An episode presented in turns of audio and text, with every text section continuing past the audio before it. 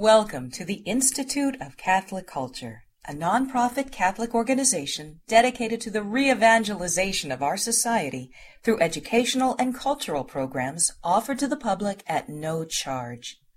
This and other presentations, hundreds of hours of audio, are available for free on our website, www.instituteofcatholicculture.org.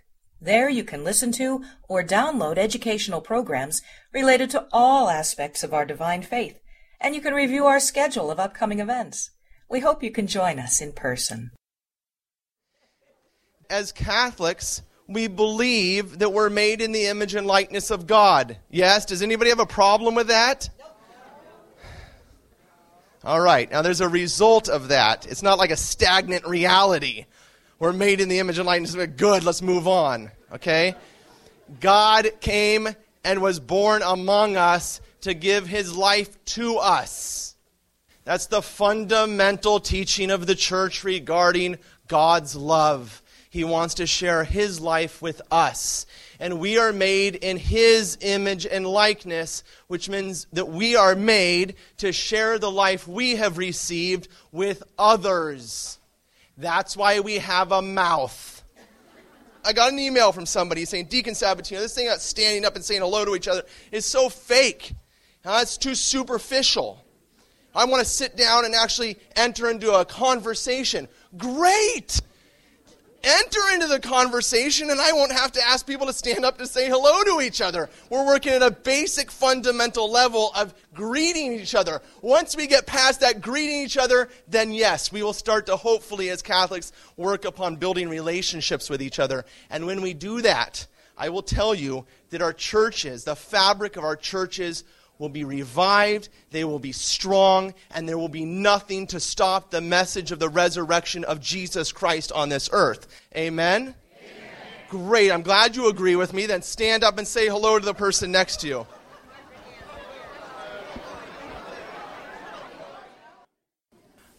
It's wonderful to see a, a great group of people out here. Our bishop this evening will lead us in prayer after I introduce him but I, I will say that he comes from California, from the diocese where I grew up. Now, I didn't know him back then, and he wasn't the bishop back then, and I wasn't a Catholic back then. You know, see how the Lord brings all things to, to good for those who love him. Our speaker this evening was born in Lincoln, Nebraska in 1951 after obtaining his Bachelor's of Arts degree from St. Thomas Seminary College in Denver Bishop Vasa obtained a Master's of Divinity from Holy Trinity Seminary of the University of Dallas. He was ordained to the holy priesthood in 1976 when I was one year old in Lincoln, Nebraska and subsequently spent two years pursuing postgraduate studies in canon law at the Gregorian University in Rome. After serving in several capacities for the Diocese of Lincoln, he was ordained to the episcopate in January of 2012 in Baker, Oregon. Bishop Vasa was appointed coadjutor bishop of Santa Rosa, California in 2010 and succeeded to be bishop there in 2011. We are very blessed to welcome a wonderfully, wonderfully faithful bishop who is also very difficult to convince to come and speak at the Institute of Catholic Culture. Please join me in welcoming Bishop Vasa.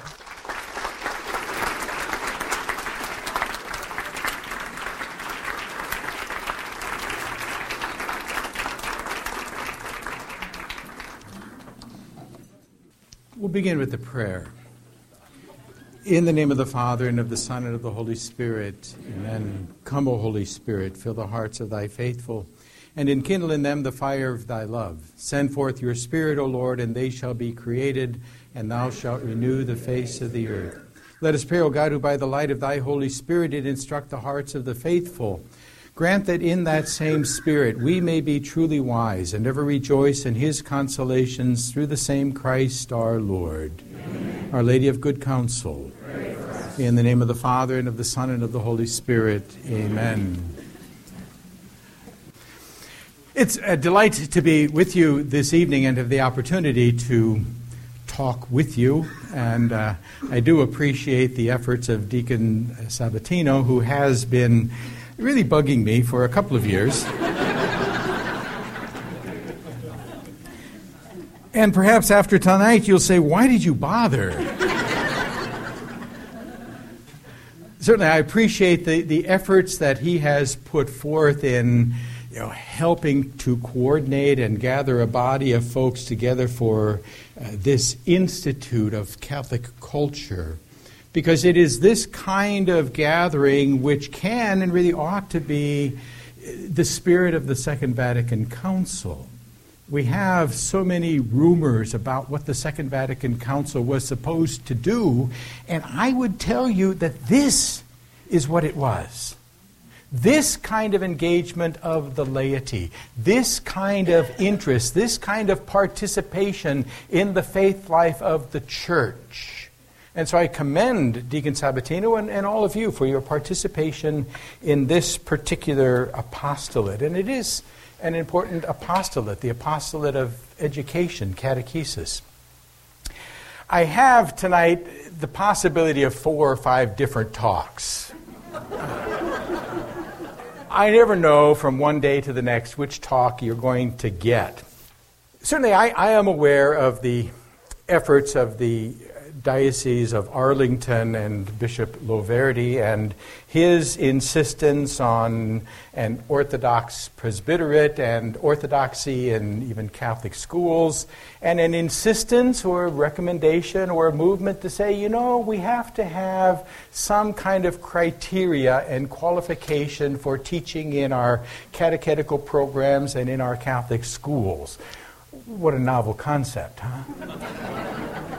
That those who are charged with the duty of teaching the Catholic faith actually be asked whether or not they believe what they teach or know what they teach.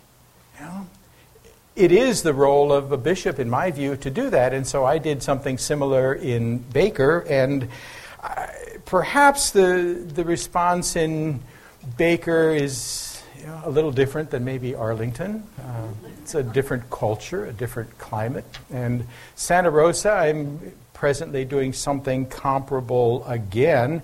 And the insistence, though it could be couched in a variety of different ways, really redounds to this that I have a desire for the teachers in my Catholic schools and in my catechetical programs to more fully understand and appreciate the beautiful and rich teachings of the Catholic Church.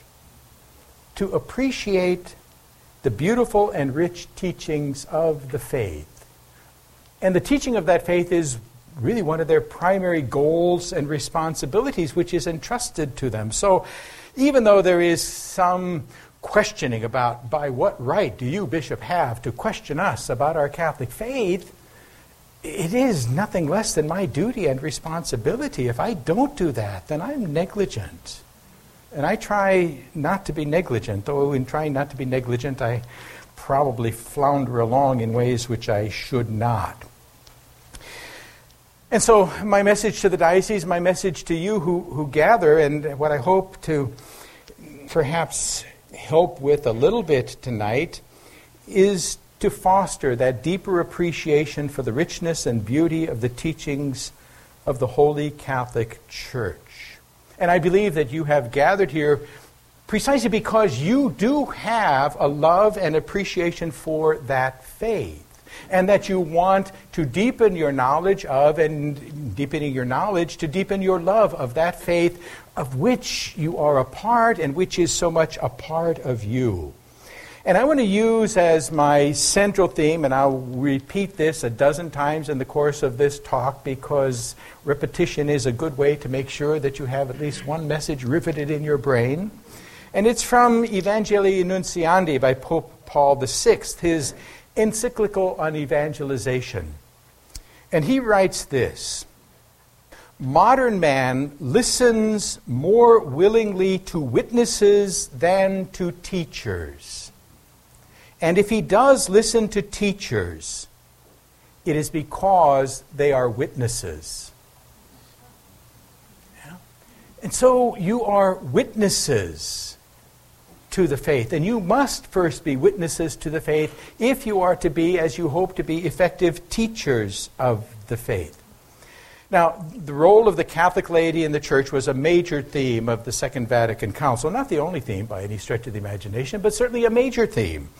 And in Lumen Gentium, we read this, and I would propose to you that this paragraph, paragraph 31 of Lumen Gentium, is in many ways the heart of the lay apostolate. That document says, Of you, they live in the world, that is, in each and in all of the secular professions and occupations. They live in the ordinary circumstances of family and social life from which the very web of their existence is woven. What a beautiful image of you out there in the world and, and encountering all of the different elements of our society, engaged in every aspect of it. They are called there by God. That by exercising their proper function and led by the Spirit of the gospel, they may work for the sanctification of the world from within. As 11. From within the context of your lives and the social situations in which you find yourselves. In this way, they, you, make Christ known to others. And here's a beautiful line especially by the testimony of a life resplendent in faith, hope, and charity. Now, these lines are not written about bishops, priests, or religious. They're written as a call to holiness for every single one of us and for the laity as engaged in that secular society to be salt, light, and leaven, to provide for the sanctification of the world from within.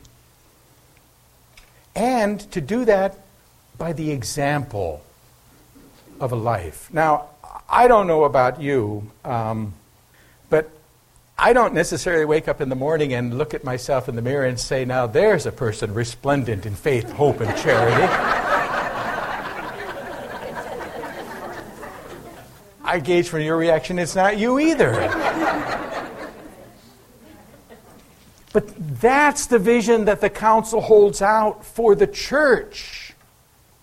That's a vision of a light set on a lampstand that gives light to all in the house. A life resplendent in faith, hope, and charity. See, this is the freedom and the call that your baptismal commitment gives to you and commands of you. It is not to do what priests do, or religious do, or what bishops do, or even to try to imitate them, but rather to be holy in the context of your own lives. I suspect most of you look at the immense power of the laity in our American culture. And even though it is necessary that you look to bishops and you look to priests and you look to religious to somehow engage this culture, to engage politics, to engage politicians, to engage lobbyists, to engage senators and legislators of one type or another, and say, Bishop, you should be out there meeting those people. And I keep saying to people, no, that's your job. You have to be out there because if he talks to me, it's one person. If he talks to you, there's a possibility of 64 million others. And even if all of the bishops talk to them, that's still only about 250 bishops. Not really a tremendously large constituency but you, as the people of God, and say, We represent this body of people, the people of God, this Catholic Church, and we are striving to live lives resplendent in faith, hope, and charity, deeply committed to the gospel and to all that the gospel entails, then you will be listened to. Then that leaven is spread out throughout the whole community. It's mixed through that whole mass of dough. And then it can have its leavening effect. We sometimes think that the measure of how well we have implemented the Second Vatican Council, and this may sound a little critical, but it's not intended to be critical at all, rather an observation. We tend to measure the effectiveness of parishes, perhaps, and even judge them to say, well, that's a Second Vatican Council type of parish, and that one isn't. But the measure is based on how many lay people are in the sanctuary. Yeah? How many roles and duties are fulfilled in the sanctuary by laypersons? But that's really a very poor measure. Because I don't think the council says, listen, your role, your job is to sanctify the world from the sanctuary.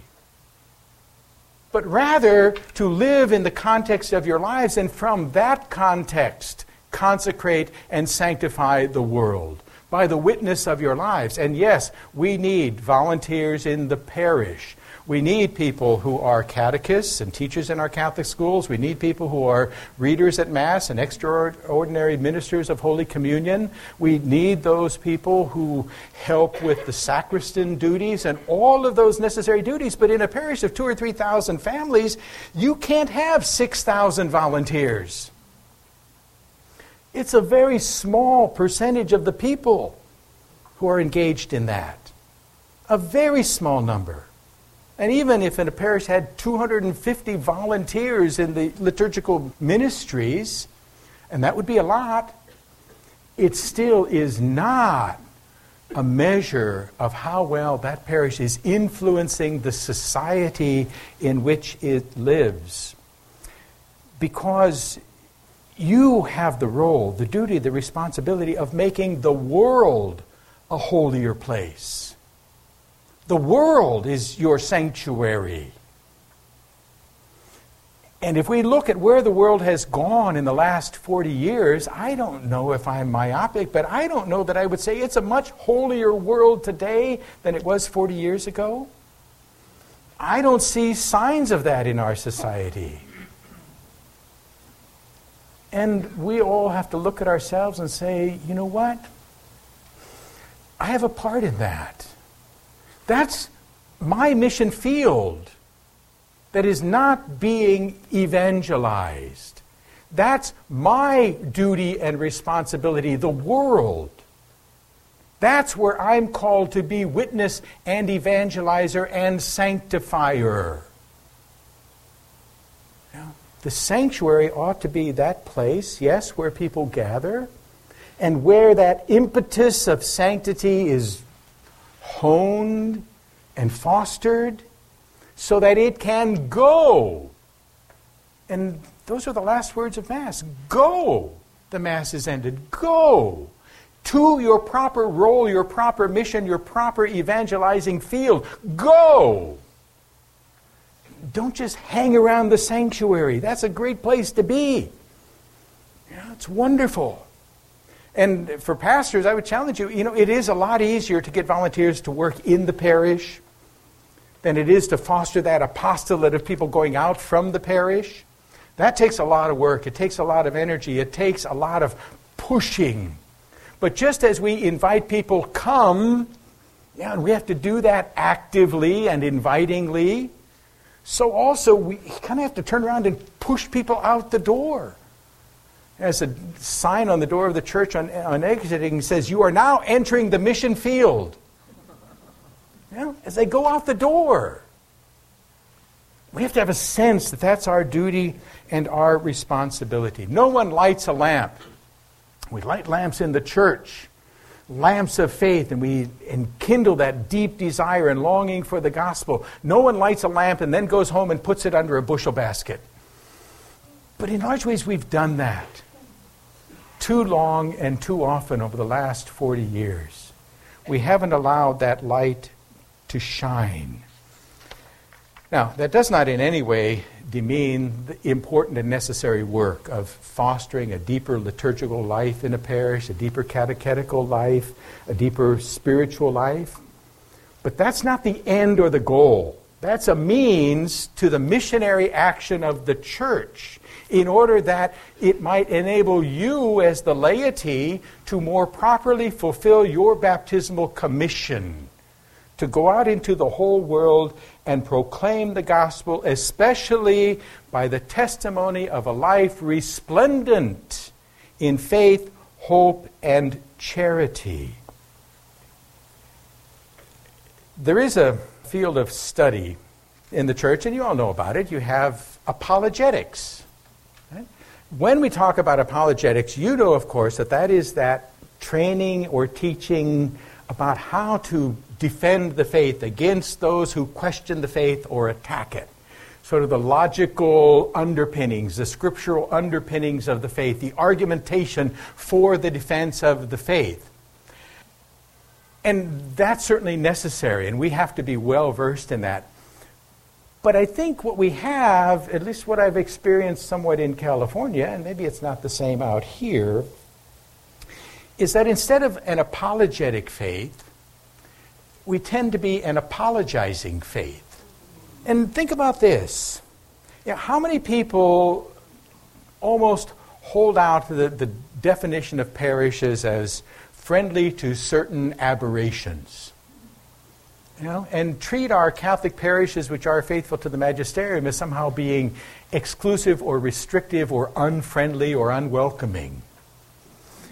And it goes something like this Christians, almost with bowed heads and wringing hands, you know, apologetically saying, I really believe in the beauty of my Catholic Church, and I know that the teachings of the Church about abortion, contraception, social justice, homosexual marriage, embryonic stem cell research, celibacy, divorce, and the need to attend Mass are burdensome. I know those are difficult.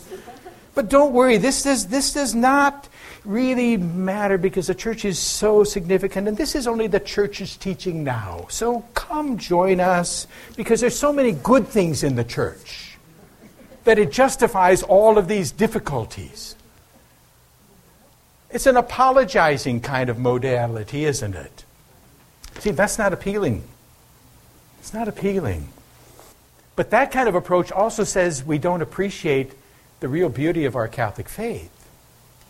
And so we need to know our faith, understand our faith more deeply, so that we are convinced that everything that the church teaches is part and parcel of the good news itself. Do you know that the church's teaching about the evil of contraception and abortion is the good news? Do we believe that? Do we hold that? Do we affirm that in a positive, kind of joyful way? You know, we're sort of like, well, you know, that's what the church teaches, and we're sort of apologetic for it instead of being apologetic about it. Because we cannot separate the good news which the church teaches from what she teaches. The good news is not different than that. That is the good news.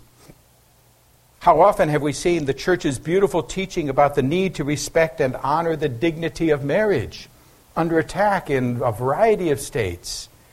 You know, it's represented as some kind of mean spirited and arbitrary desire to deprive homosexually inclined persons of the joys of relationship.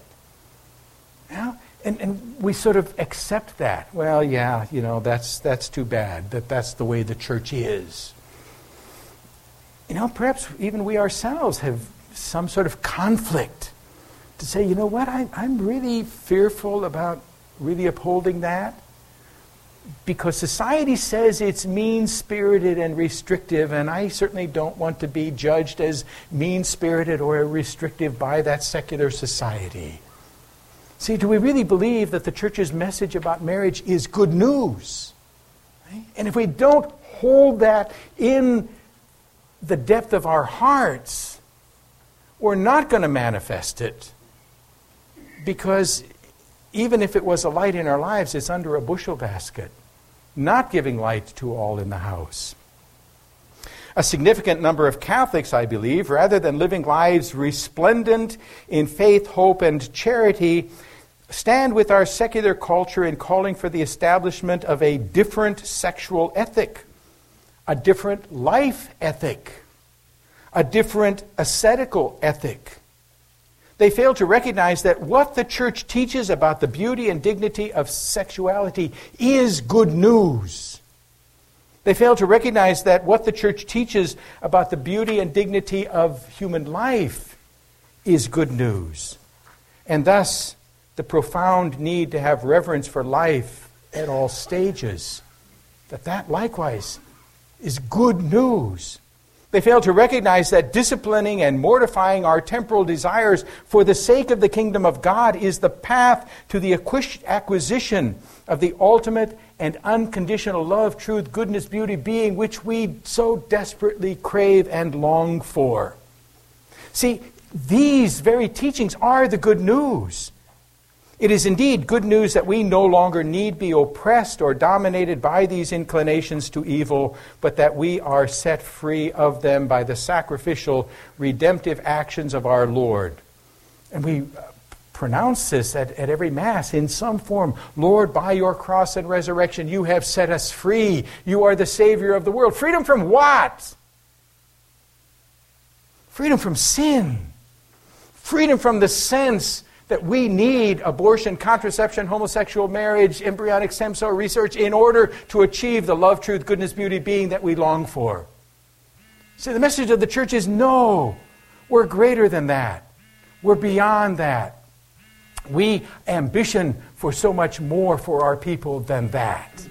Right? We're not limited by the church. We're limited by our society. In 1993, Blessed and soon to be Saint uh, John Paul II wrote what I consider to be a, a wonderfully beautiful and powerful encyclical Veritatis Splendor. And you could do a whole six week series on Veritatis Splendor alone. It would be a wonderful presentation for the Institute of Catholic Culture if you have someone qualified to, to teach it. And just go through Veritatis Splendor beginning to end in there, the Holy Father really points to a problem in, in our society, and to me, it, it's prescient. You know, it's 20 years ago already. He writes Today, however, it seems necessary to reflect on the whole of the Church's moral teaching with the precise goal of recalling certain fundamental truths of Catholic doctrine which, in the present circumstances, risk being distorted or denied. In fact, he says, a new situation has come about within the Christian community itself, and perhaps you experience this in terms of some of your fellow Catholics.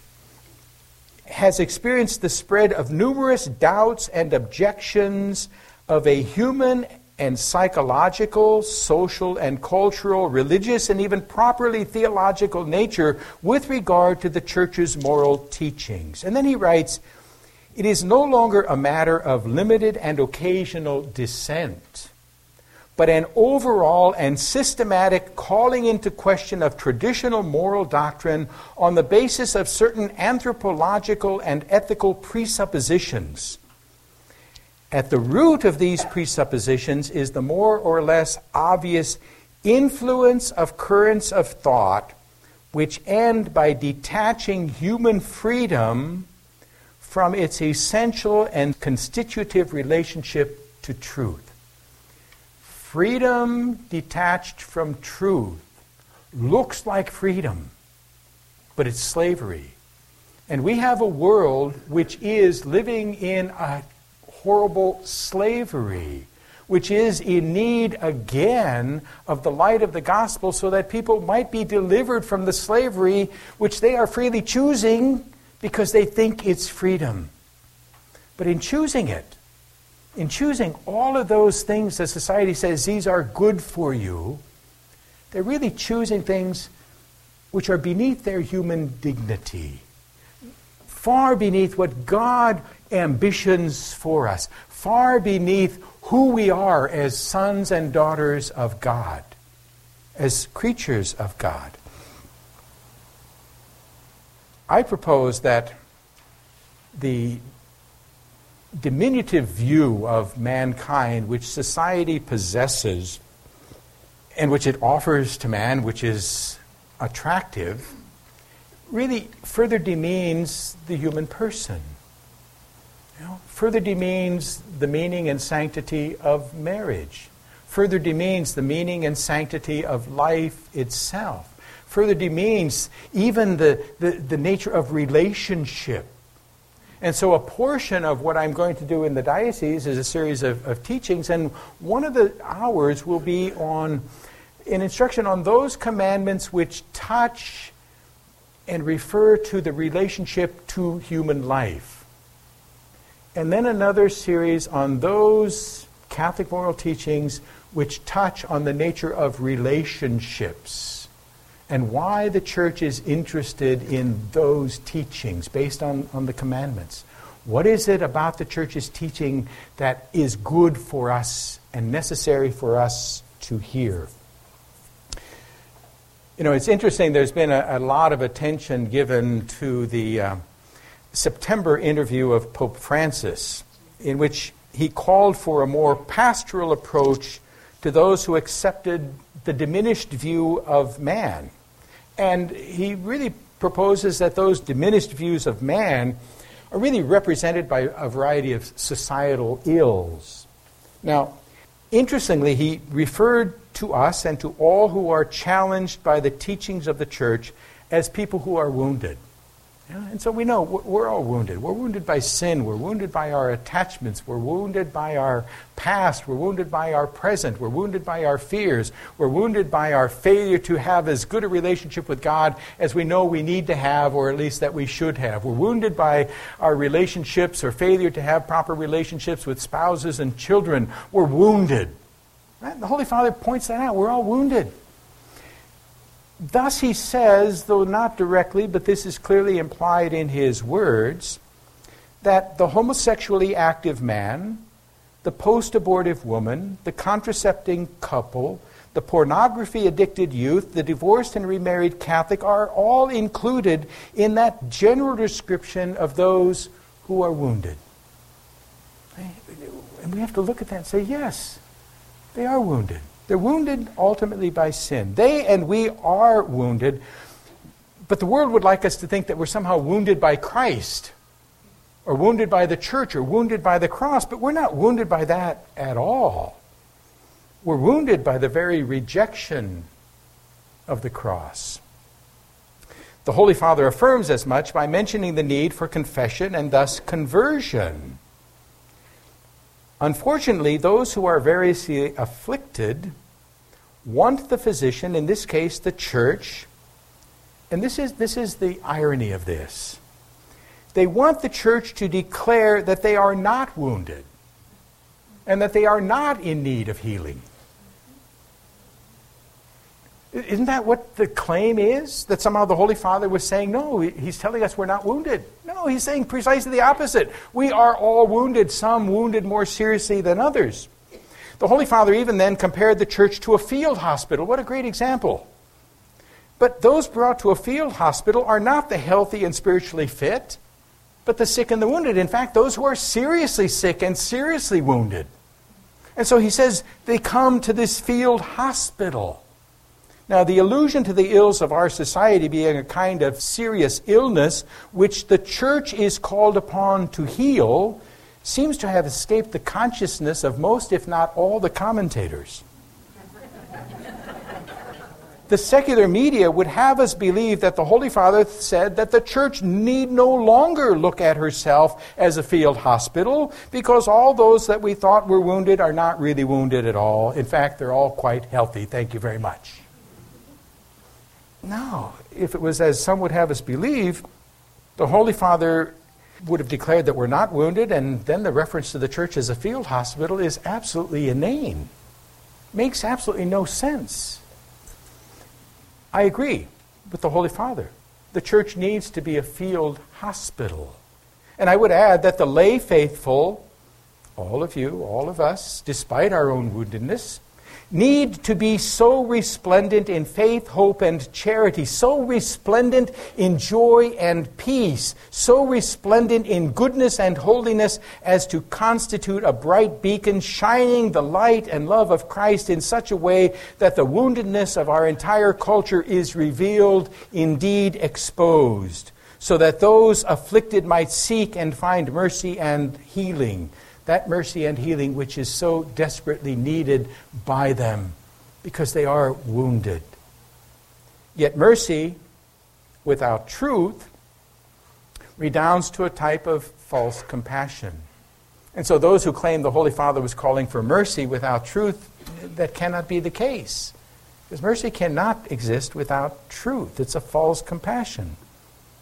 Now, the Holy Father makes this very, very clear in his own words, so that those who accuse him of dismissing the moral code or the commandments as some kind of small minded set of rules are, are, not hearing what he said. Because he did say, pointing out critically to those pastors whom he describes in his own uh, inimitable way as loose ministers, you know, the loose minister washes his hands by simply saying, this is not a sin, or something like that.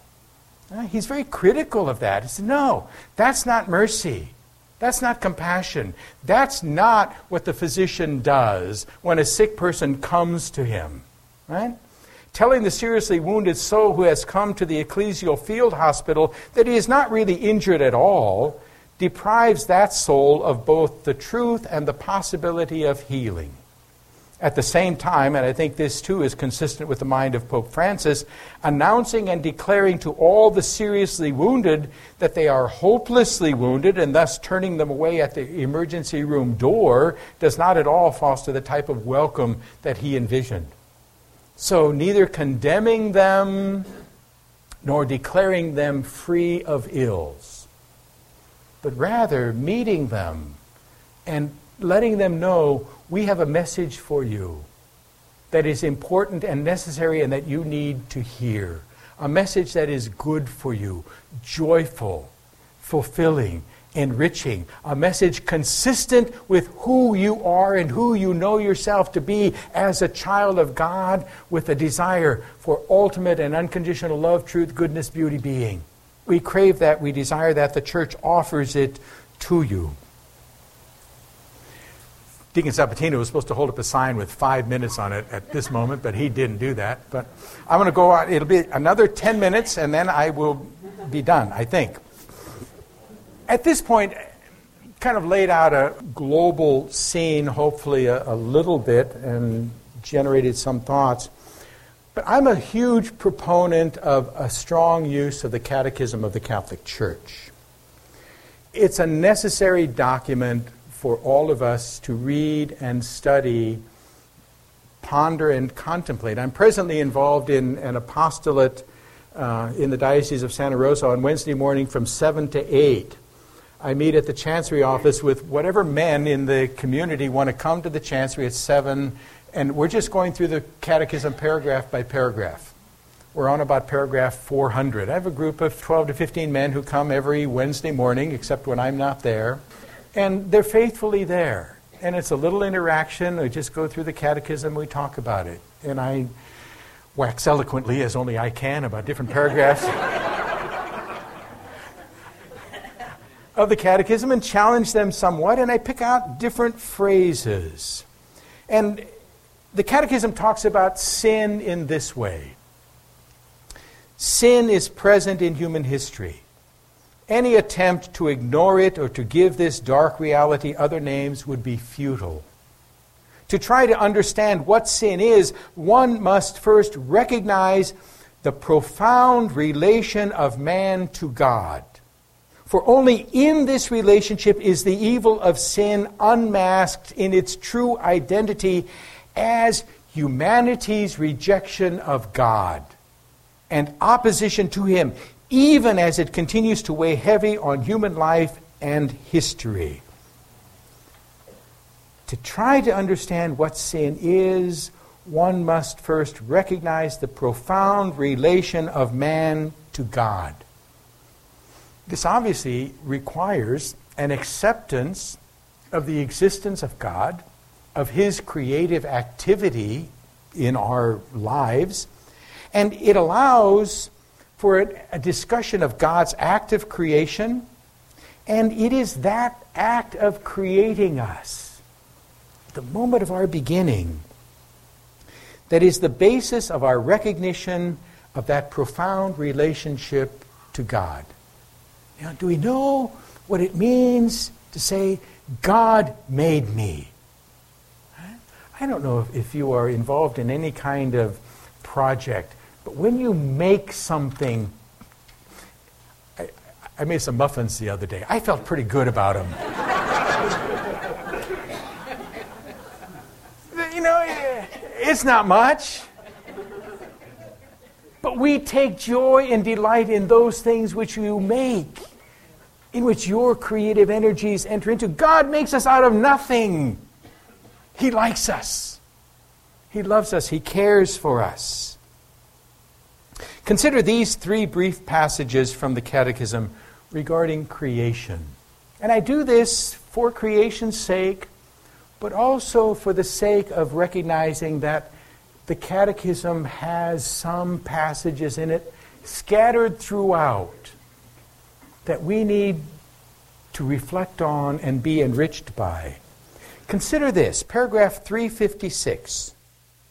Of all visible creatures, all visible creatures, the entire universe. Now, someone was saying the other day that there are potentially 8 billion planets of a quasi earthly type of composition in the universe. And that's only a small percentage of the total number of spherical bodies in the universe. Tens of billions of them Right? That's a lot. We'll talk about that later.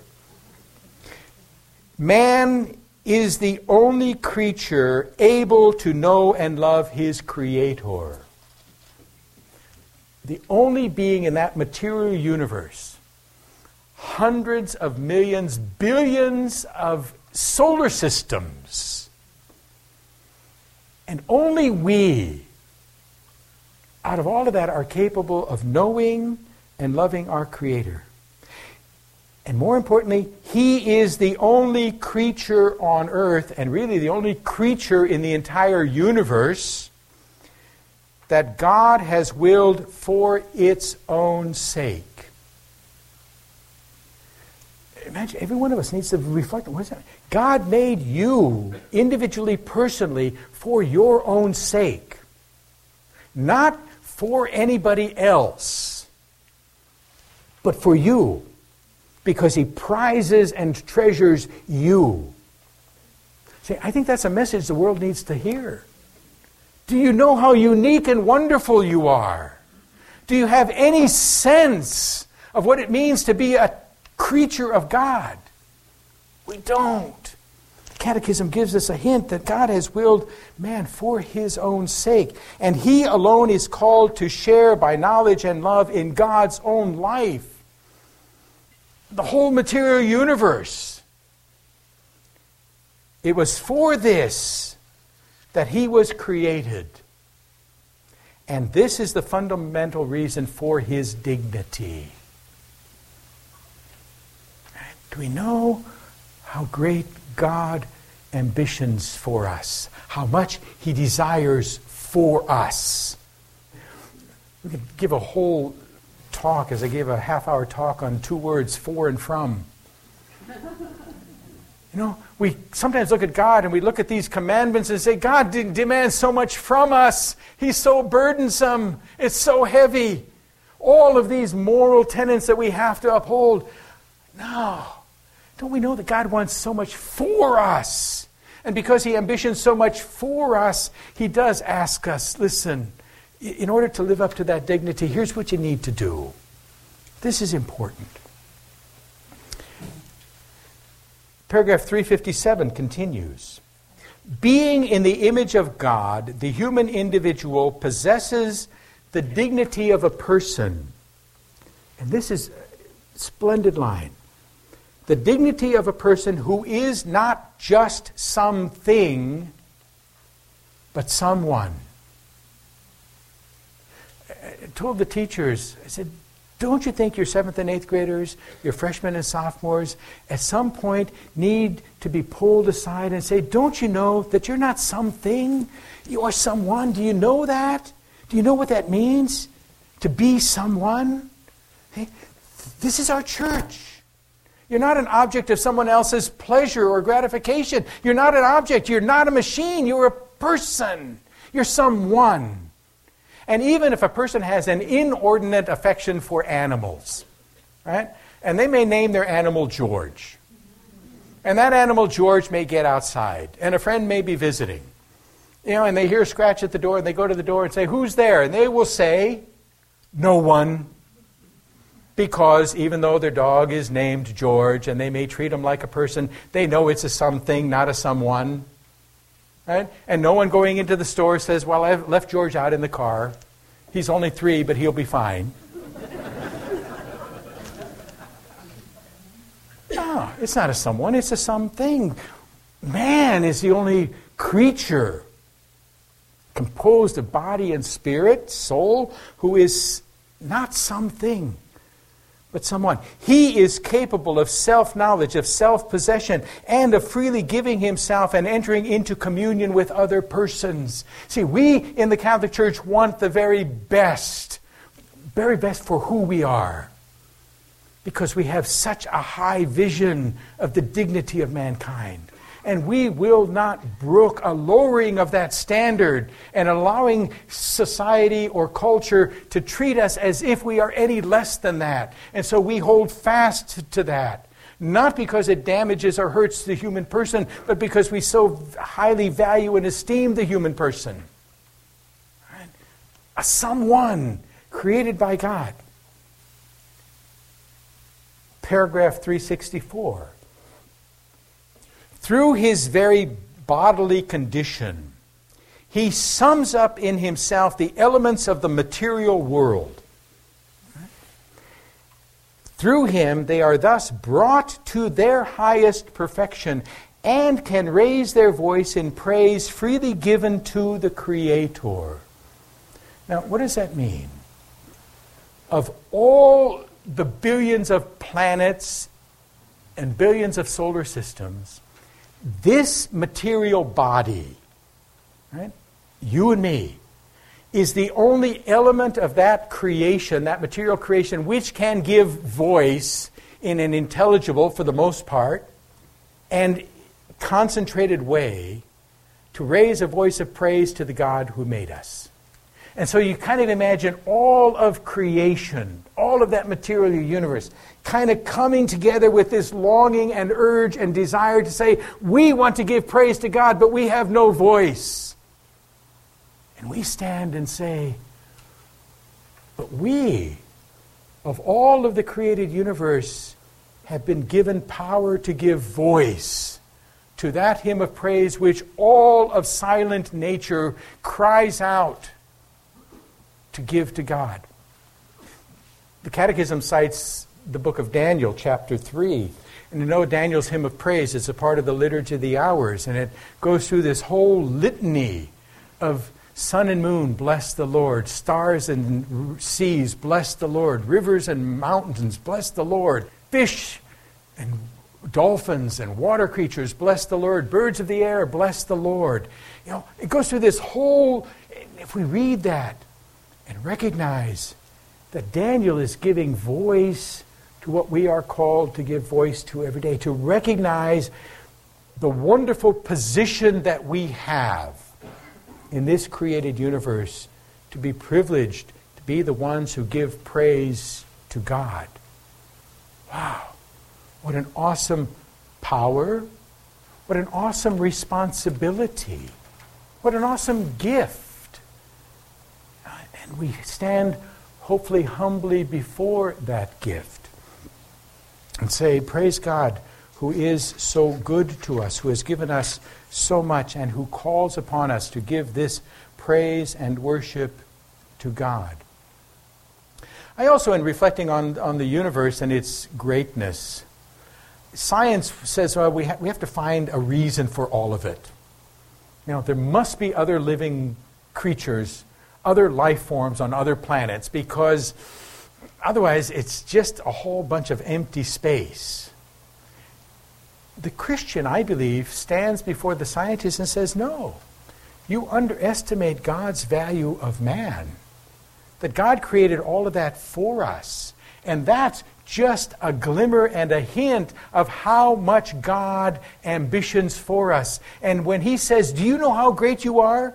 You, as a single individual, are greater than all of the billions of solar systems.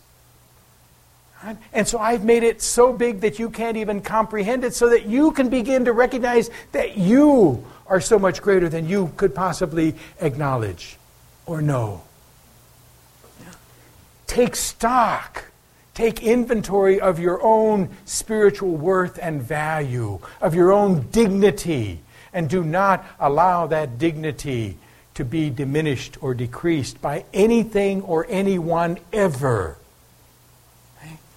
The Catholic Church has a message. A message that says God loves us with an enormity and an extremity of love, that He created this whole universe for us.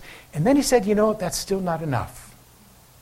I myself will come down and take their form. I will live and walk and speak among them. I will be the one who will give praise to God for them. And I will then join them to me in offering a hymn of praise, a sacrifice of praise in an ongoing way so that all of creation can find a suitable voice in the God man, giving praise and worship to God every time I have confirmations, I'm privileged to do confirmations often, there's a renewal of baptismal promises. And at the end of the renewal of promises, there's this little phrase which is so beautiful. This is our faith. This is the faith of the church. We are proud to profess it in Christ Jesus our Lord. Amen. Joyfully proclaiming the faith which we know and love and which we are convinced is really the good news, that it is good news that those who live in darkness and the shadow of death desperately need to hear, and even without knowing it, they too want to hear it.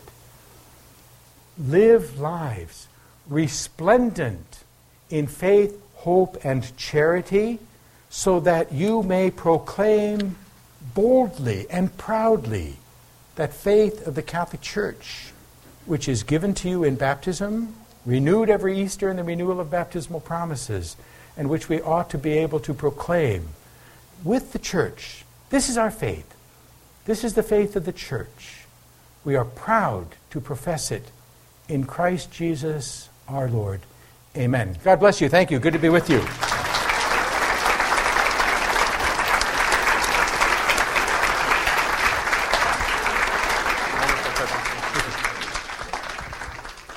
Thank you, Your Excellency, for a wonderful presentation, for uh, traveling all the way out here from California to be with us. St. Ignatius tells us that where the bishop is, let the people gather, just as where Jesus Christ is, there is the Catholic Church.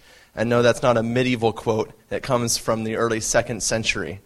A disciple of St. John himself. Where the bishop is, let the people gather. And I'm so proud to introduce to you, Your Excellency, the Institute of Catholic Culture. I'm so proud of the people that are here tonight. You come so faithfully to learn the truths of the faith. Sometimes when it's snowing, raining, it's dark out, it's cold out, it's easier to stay home.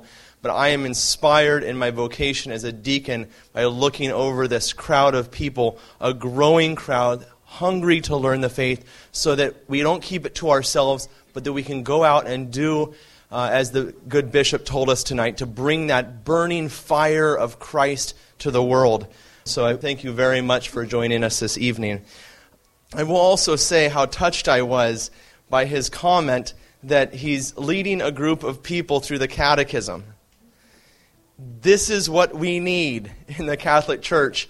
As uh, many of you received a letter from Bishop Morlino this week, it's sitting on your chairs with a quotation that I had also sent out to you saying it's time that we stop talking about education in the Catholic Church. It's time we stop having meetings about education in the Catholic Church. And it's time we actually start doing education in the Catholic Church. Thank you, Pope Francis. When you said you're with the 400th paragraph of the Catechism with this group, we need more priests and bishops leading programs on the teachings of the church in the Catholic Church. Amen? So we thank you, Your Excellency, for doing that.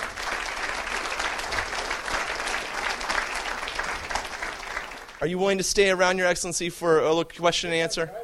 Well, you have to stay I've got the keys to the car. So, we'll take about a three or four minute break for those that can stay around. Stand up and stretch your legs. Thank you for your talk tonight. My question is How would you explain to someone that God does exist? Yeah, that's in 30 explain? seconds or less. In 30 seconds or less the standard proofs of the existence of God are logically compelling, and at least you can help them raise the question of where do you think this came from? How did, how did it begin? And even if they're pure rationalists, they have to acknowledge that things have a beginning. You know, and as I tell people, if there was a bowling ball, and we did that in the seminary one time. We rolled a bowling ball down this long corridor at St. Thomas Seminary. I didn't do it, I, I just rumbled past my door. But no one would think, seeing that bowling ball, that, gosh, isn't that amazing? The bowling ball kind of was sitting in the corner and it just decided to roll down the hall. You know, we knew someone caused it to roll down the hall. So, you know, that basic unmoved mover philosophy. The other thing, and it really has to do with these five transcendentals that Father Spitzer talks about love, truth, goodness, beauty, being that there is innate within us this longing for ultimate, unconditional, absolute love, truth, goodness, beauty, being. And ask me, where do you think that comes from? Because if there is not God, then as I told someone, we're the product of pure evolution, which means we are nothing more than mud a great deal of time and chance. And I would like to think that most people would say, you know, that's the alternative. Either God is, or you are mud, time, and chance. Which do you choose? That's the short answer. How's that?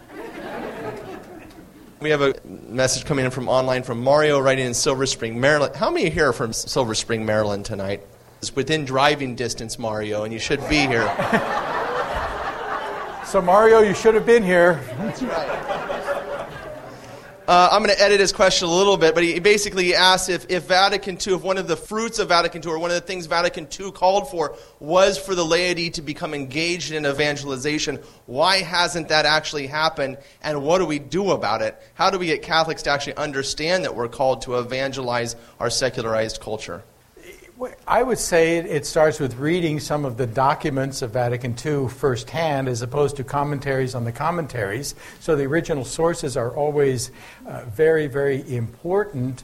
And secondly, I, you know, in this I have to blame you know, myself and my brother bishops and fellow priests um, that we really had an obligation at the outset to have catechetical endeavors such as this with a clear and substantive teaching on what was it that the Second Vatican Council said. But as it was, we had a group of very active, energetic souls who, to use a, a farm analogy, that got the bit in their teeth, you know, and just ran and set a course in a direction which is not really clearly the central core, in my understanding, of the Second Vatican Council. And yet it was prominent and prevalent, and there was this press to get more people in the sanctuary. You know, and once that was upside down, it never really got itself corrected. So we have to start afresh, hopefully now, to take a look at what is the meaning and value is telling people driving over, of a diocesan finance council, of a parish finance council. What does that mean? That's a proper role for the laity to exercise some kind of role in a parish in helping to oversee finance, to be a member of a pastoral council of the parish. What does that mean? Know, we have to really study and engage the whole parish in a process of discerning and studying, you know, that it means not only looking at what happens in the sanctuary or planning the liturgy for Christmas and Easter, but rather what are we doing in our local community? Where are the pockets of homelessness? Where are the pockets of poverty? Where are the pockets of need? Where are the pockets in, of evangelization? Where are the neighborhoods that really have people who are disenfranchised from the church that we need to reach out to and to have the laity engaged in that? But that takes an awful lot of work because as priests and bishops, we are engaged in kind of keeping the lights on and so we get focused there, and you get focused in your lives. We have to recognize that despite having those focuses, we also have to do the outreach which the gospel calls us to. You notice he mentioned it's the fault of the bishops and priests, but not the deacons, of course. The deacons. Just want to make that clear. Okay. Given the fact that over 50%, or at least 50% of the Catholic votes go to pro choice candidates and the like. Do you think the church has a responsibility to make it very clear who is a Catholic and what a Catholic to remain part of the church, what their responsibilities are? And, and that goes for politicians too. We have politicians who call themselves Catholics, but they support everything but, and, and, and everyone seems to go along with it. The media, but where's the voice that says, you're not a Catholic? Trying to define you know, what are the parameters for where Catholicism starts and where it stops, you know, because it, it, it does entail care for the poor as, you know, in addition to care for life. Right? And so that consistent ethic has to be there, and, and we have not done a good job eh, of really categorizing or stratifying to say, but wait a minute, life is, a, is the most precious gift. So really, life comes first, you know, and all these other things kind of funnel down below that. I think the bishops are clearer and clearer in faithful citizenship. That document, in my view, improves every time it's it's re- reissued and restudied, and a greater clarity. But there is a sense that somehow it's the bishop's responsibility to, you know, tell individual politicians, well, you're not Catholic, or you know, I'm going to tell my Catholic people they can't vote for you. I don't know that that's a role that I want to be able to, to take on because that puts me in, in the situation of a judge, and boy, that's just going to backfire very, very quickly. I think the church is clear. The Catechism of the Catholic Church has been out there since 1993. It's not a new document. It tells us what our church teaches, and it tells us what the truth is, and it tells all of the Catholic voters you know, who elect, you know, these public officials to represent them, all of the Catholics of, of our churches, of our dioceses, of our nation need to step forward and say, wait a minute, is God really first, foremost, and central in my life? And are the principles of God something that I really hold to and maintain fully? But if we start pointing, condemning finger, fingers at folks, you know, gosh, I'm, I'm not sure that I want to have my faults and flaws and shortcomings exposed or challenged or questioned publicly. Um, because that we are all sinners. We're all wounded. And Pope Francis has a, a wonderful style and way sort of engaging those that maybe felt alienated before, and maybe, just maybe, he will engage them in a conversation. And maybe his methodology will trigger their consciences in an appropriate way so that they engage the gospel more fully and fruitfully in, in their lives. Every one of us, every one of us needs to be converted and changed in terms of our approach and attitude. And I don't know about you, but I, I know I am very self serving. You know, and I do care about what's good for me. And so when you look at even politicians, unfortunately, most people say, well, gosh, I'm coming up on 65. I want that Social Security person to be the one who's going to vote for something for me. You know, and all of a sudden, my self interest maybe takes a front seat to the pro life interest. The sin is in all of us, huh?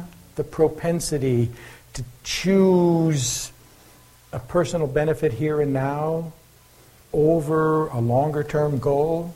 You know, are we really willing to sacrifice ourselves for the sake of the gospel? We have to be willing to do that. That's what a witness is, after all. A witness is uh, the English translation of the Greek word martyr. Yeah? We've got to be martyrs, willing to die to ourselves for the sake of the gospel. We have another message coming in from, from Kathleen in Michigan asking how do the sacraments fit into this whole understanding of evangelization and combating secularism? Well, the sacraments certainly take place within the context of the church, and, and they are the ongoing mission of Christ because the sacrament of baptism were initiated into the passion, death, and resurrection of Christ. By penance, we are converted, raised to spiritual life again. By confirmation, we're strengthened, just as the apostles were. In the sacraments, and particularly the Eucharist, we meet Christ, the living God, just as the apostles met him. And we're challenged to follow him and establish that personal relationship with him. Certainly, the sacrament of marriage, that sacrament of covenanted love between a man and a woman, which is a graced moment that God guarantees to couples the grace that they need to live out that sacramental marriage, witnessing to the love that Christ calls us to manifest to everyone, and the grace of holy order, certainly guaranteeing that Christ in the sacraments is always present with us. The priesthood exists for the sake of the people of God. And in fact, one of the uh, definitions, one of the priests of my diocese said, you know, one of the, I was to measure the fruitfulness of, of any activity, and maybe the fruitfulness of the Second Vatican Council, is that if the level of sanctity of the people of God raised to such an extent that there was no shortage of vocations to the priesthood and religious life, which would spontaneously spring from those lives which are really resplendent with faith, hope, and charity. You know, if we have that, and the sacraments certainly foster that, can't really go to holiness without penance. You, just can't get there. Penance is so critical for our own sanctification, and if we're not becoming saints, then we're probably sliding downhill and getting further away from God. So the sacraments are our intimate connection with God, God's ongoing ministry in our midst. Short answer to a long question. Read the Catechism, the whole section on sacraments. Wonderful. Thank you very much, Bishop Vasa. Thank you very much.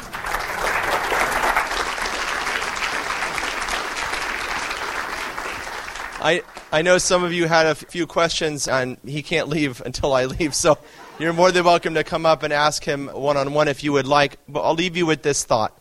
I asked you to stand up at the beginning to talk to the person next to you because encountering our society and making a difference with the problems we face is a matter of actually going and confronting it. And thinking about it is a start, but it's not actually going to have any effect until we talk to the people who we know, who we come into contact with on a daily basis. We have been given a great gift by God. Go out there and do something about it. And you say, How, Deacon Sabatino? I don't care how. Meet him at your coffee social, you meet him in the grocery line. Your identity, your job, number one, is to preach the resurrected Jesus Christ day in and day out, nonstop. And until we start to internalize that and make that our habit, our way of life, then outside is going to continue to get dark and darker in our society. And when we realize that and begin to engage our society, then we will watch as the fire of Christ begins to light our society again. Thank you very much, Bishop Vasa, for being with us this evening. God bless you all. Thank you. We hope you enjoyed this presentation from the Institute of Catholic Culture.